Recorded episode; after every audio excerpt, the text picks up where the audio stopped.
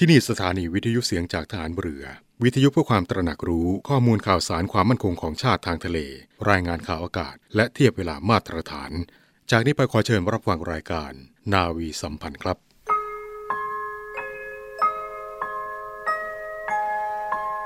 เราจะสืบสาร รักษาและต่อยอด และคลองแผ่นดินโดยธรรม เพื่อประโยชน์สุขแห่งอาณาราษฎรตลอดไป พระปฐมบรมราชองค์การ พระบาทสมเด็จพระวชิรเกล้าเจ้าอยู่หัว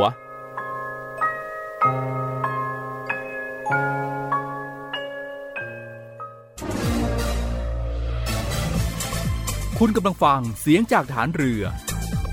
ทุกความเคลื่อนไหวในทะเลฟ้าฝั่งรับฟังได้ที่นี่เสียงจากทหารเรือ กับช่วงเวลาของรายการนาวีสัมพันธ์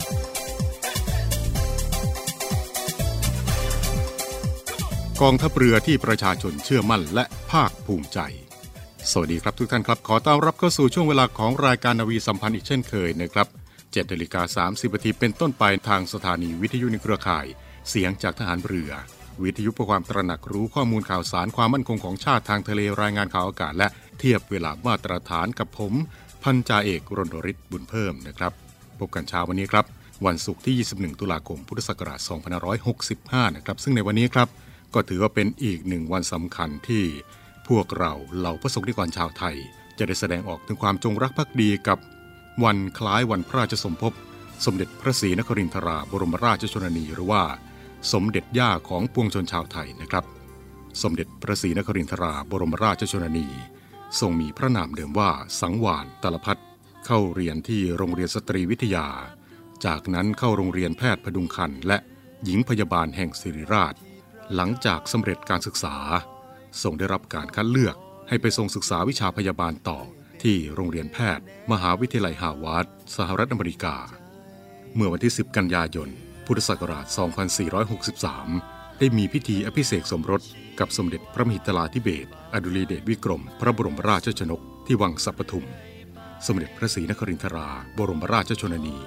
ทรงมีพระมหากรุณาธิคุณต่อประชาชนชาวไทยเป็นอย่างมาก โดยเฉพาะในด้านการแพทย์ทรงจัดตั้งหน่วยแพทย์อาสา เดินทางไปรักษาผู้ป่วยในถิ่นทุรกันดารทั่วประเทศทรงจัดตั้งมูลนิธิขาเทียม ออกจัดทำขาเทียมให้ผู้พิการ นอกจากนั้นยังมีโครงการพัฒนาด้านการเกษตรและสิ่งแวดล้อมมากมาย อาทิ โครงการเกษตรหลวงดอยอ่างขางจังหวัดเชียงราย สมเด็จพระศรีนครินทรา บรมราชชนนี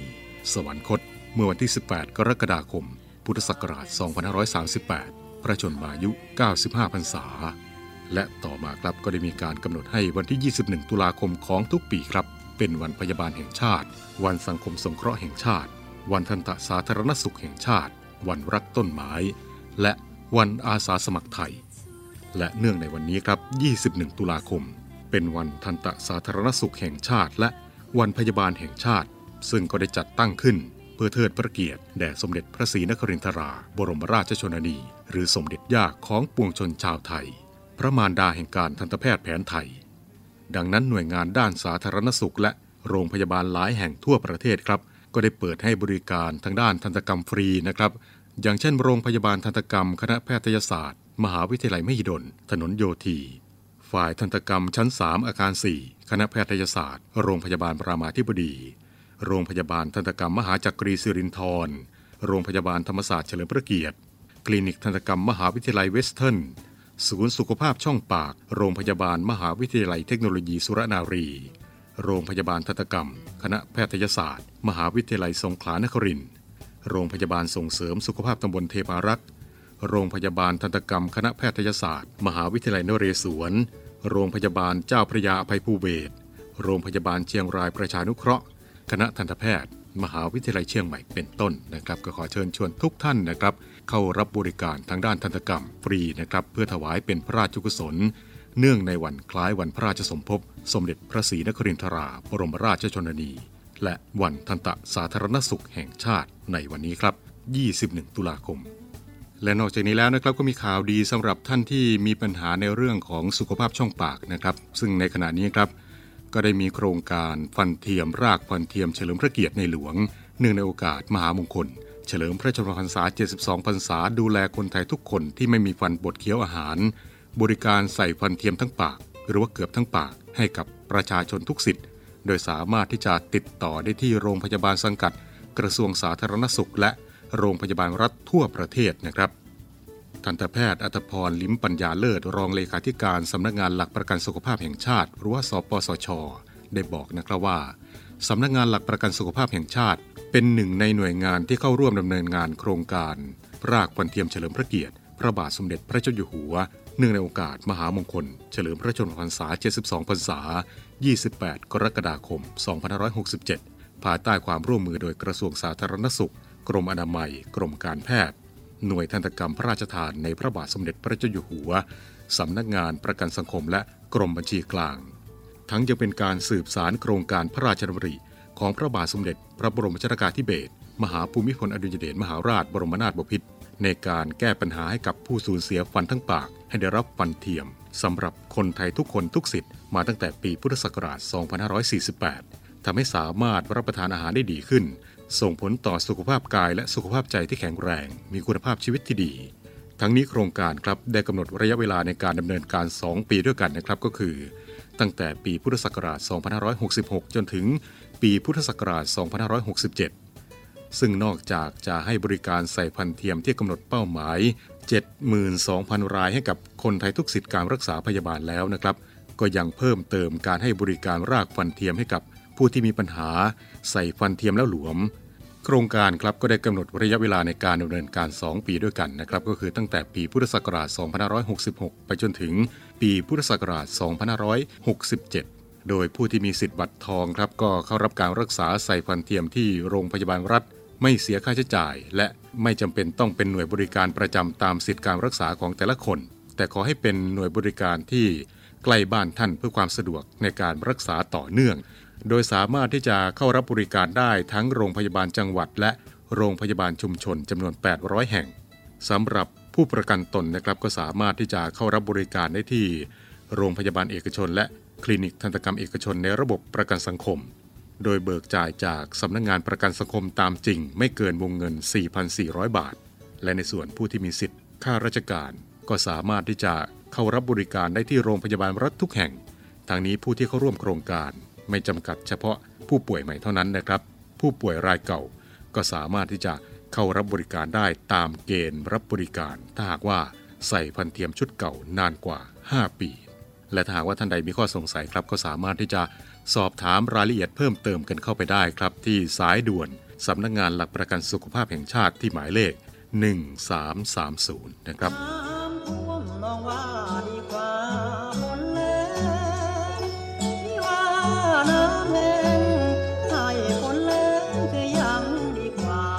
ท่วมหรือแหลง เราจะไม่ทิ้งกัน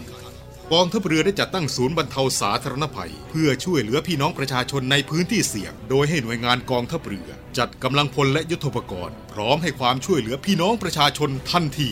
อีกทั้งได้จัดตั้งหมู่เรือบรรเทาสาธารณภัยกองทัพเรือ ให้การช่วยเหลือพี่น้องประชาชนที่ประสบภัยทางทะเลอีกด้วยขอรับความช่วยเหลือจากกองทัพเรือได้ที่ หน่วยทหารเรือที่ใกล้ที่สุด หรือสายด่วนกองทัพเรือ 1696 สายด่วนกองทัพเรือ 1696 ได้ตลอด 24 ชั่วโมง ยามสงบเตรียมรบไว้พร้อมสับ เพื่อจะรับปริปูมิรู้ขาม พร้อมช่วยรัฐพัฒนาทุกเขตขามบรรเทาความเดือดร้อนให้ผ่อนเบา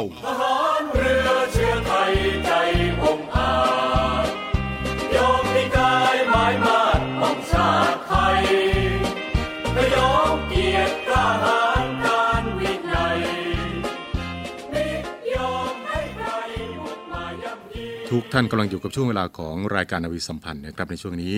อากาศเปลี่ยนแปลงในบางพื้นที่นั้น อากาศก็เริ่มเย็นลง และในบางพื้นที่นั้น ก็ยังคงมีฝนอยู่นะครับ ซึ่งในบางครั้งนั้นก็อาจจะเกิดขึ้นแบบฉับพลัน ไม่ว่าจะฝนจะหนาวจะร้อนเรียกได้ว่า 1 วันนั้น พบกับ 3 ฤดูเลยทีเดียวแต่หาว่า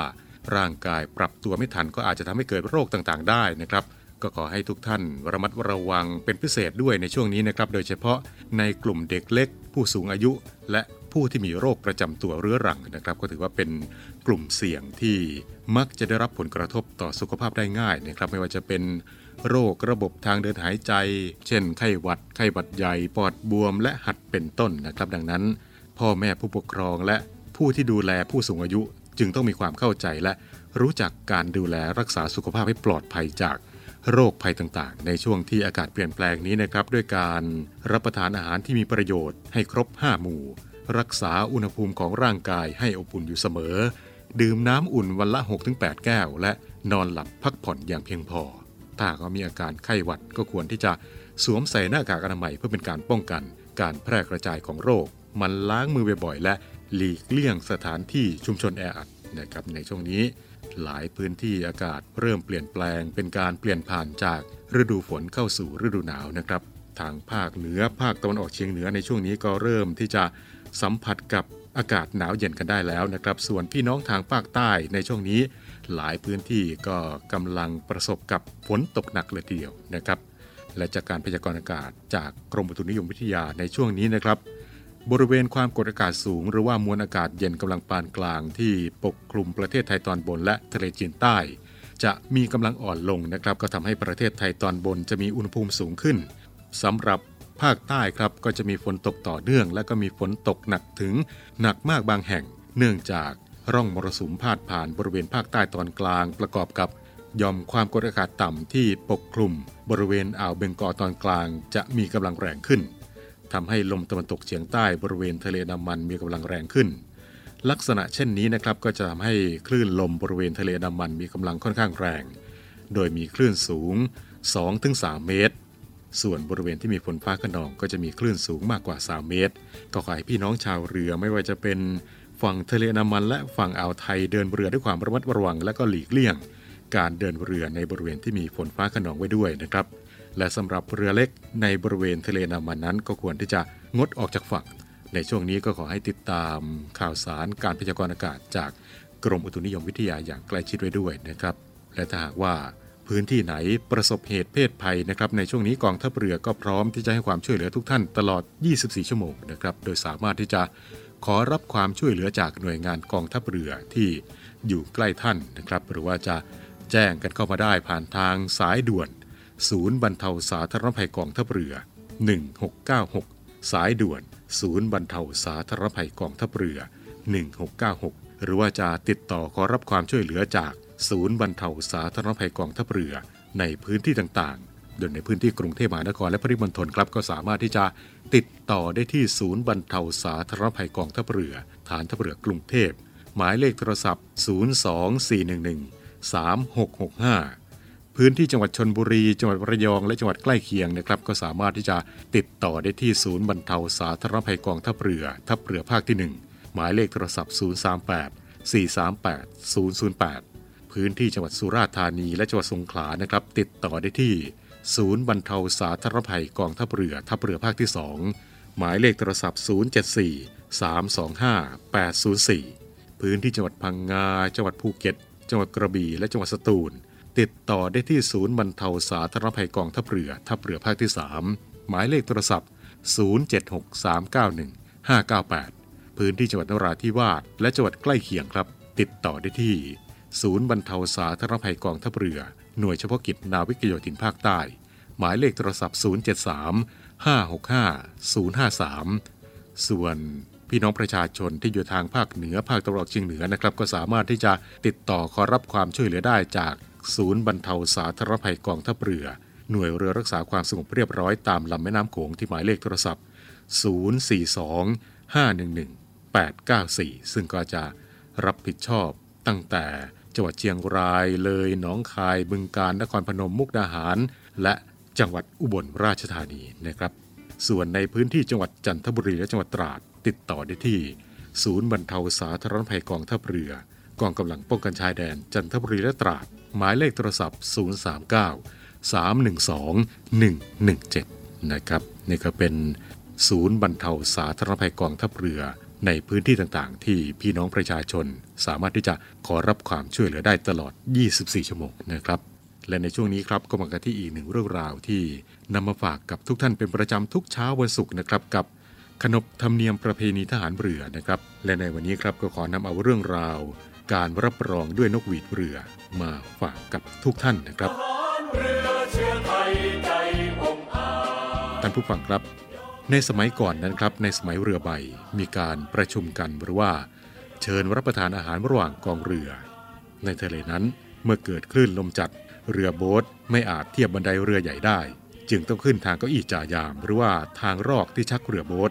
โดยจ่ายามก็จะเป่านกหวีดเพลงชักขึ้นหรือว่าหย่อนลง ต่อมาจึงได้กลายเป็นประเพณีที่จ่ายามและยาม จะต้องมาคอยต้อนรับนายทหารที่บันไดเรือเสมอ และอีกหนึ่งเรื่องราวความเป็นมาของการรับรองด้วยนกหวีดเรือนี้นะครับก็คือ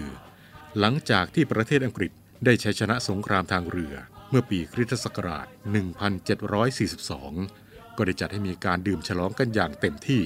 ขากลับครับ นายพลเรือรถนี่แม่ทัพดื่มมากไปหน่อย ไม่สามารถขึ้นทางบันไดข้างเรือได้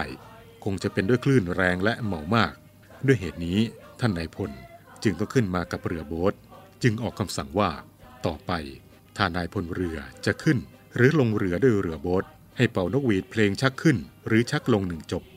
ต่อมานั้นจึงได้กลายมาเป็นประเพณีที่จะต้องเป่านกหวีดให้แก่นายทหารผู้มีอาวุโส เช่น ผู้บังคับการเรือและผู้บังคับบัญชาชั้นสูงด้วย ในปัจจุบันนี้ครับการรับรองด้วยการเป่านกหวีดนั้น ก็จะรับรองให้แก่ผู้บังคับการเรือทุกนาย และนายทหารชั้นยศนายนาวาขึ้นไป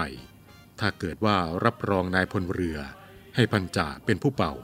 ผู้ที่จะต้องไปรับรองก็คือ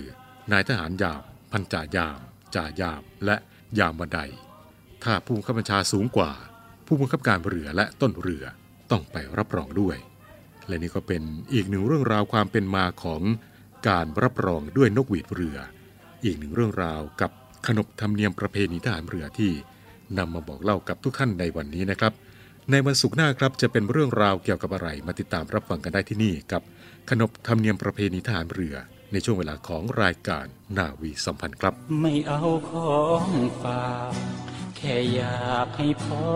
กลับมากองทัพเรือได้จัดตั้งกองทุนน้ำใจไทย เพื่อผู้เสียสละในจังหวัดชายแดนภาคใต้และพื้นที่รับผิดชอบกองทัพเรือ เพื่อช่วยเหลือกำลังพลกองทัพเรือและครอบครัวที่เสียชีวิต หรือบาดเจ็บทุพพลภาพจากการปฏิบัติหน้าที่ข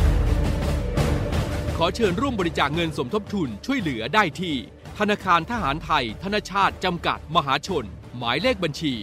115ขีด2ขีด17087ขีด2ชื่อบัญชีกองทุนน้ำใจไทยเพื่อผู้เสียสละในจังหวัดชายแดนภาคใต้ และพื้นที่รับผิดชอบกองทัพเรือ สอบถามรายละเอียดได้ที่ กรมสวัสดิการทหารเรือ 02475 5414 แต่ถ้าวันใดพอเหลือกลับไปเพียงร่างกายนี้ รับรู้เถิดนะคนดี ชีวิตพอนี้ รักหนูที่สุดสำนักงานปลัดกระทรวงกลาโหม ขอเชิญชวนประชาชนและนักท่องเที่ยว เยี่ยมชมพิพิธภัณฑ์ศาลาว่าการกลาโหม และส่วนจัดแสดงปืนใหญ่โบราณ บริเวณด้านหน้าศาลาว่าการกลาโหมจำนวน 40 กระบอก เพื่อศึกษาประวัติศาสตร์ในการรักษาอธิปไตยของชาติ รวมถึงผลงานทางศิลปะอันทรงคุณค่า ที่ดำรงไว้ซึ่งเอกลักษณ์ของความเป็นไทย โดยสามารถเข้าเยี่ยมชมได้ในวันและเวลาราชการ หรือติดต่อได้ที่ 0816173233 และ 0898167188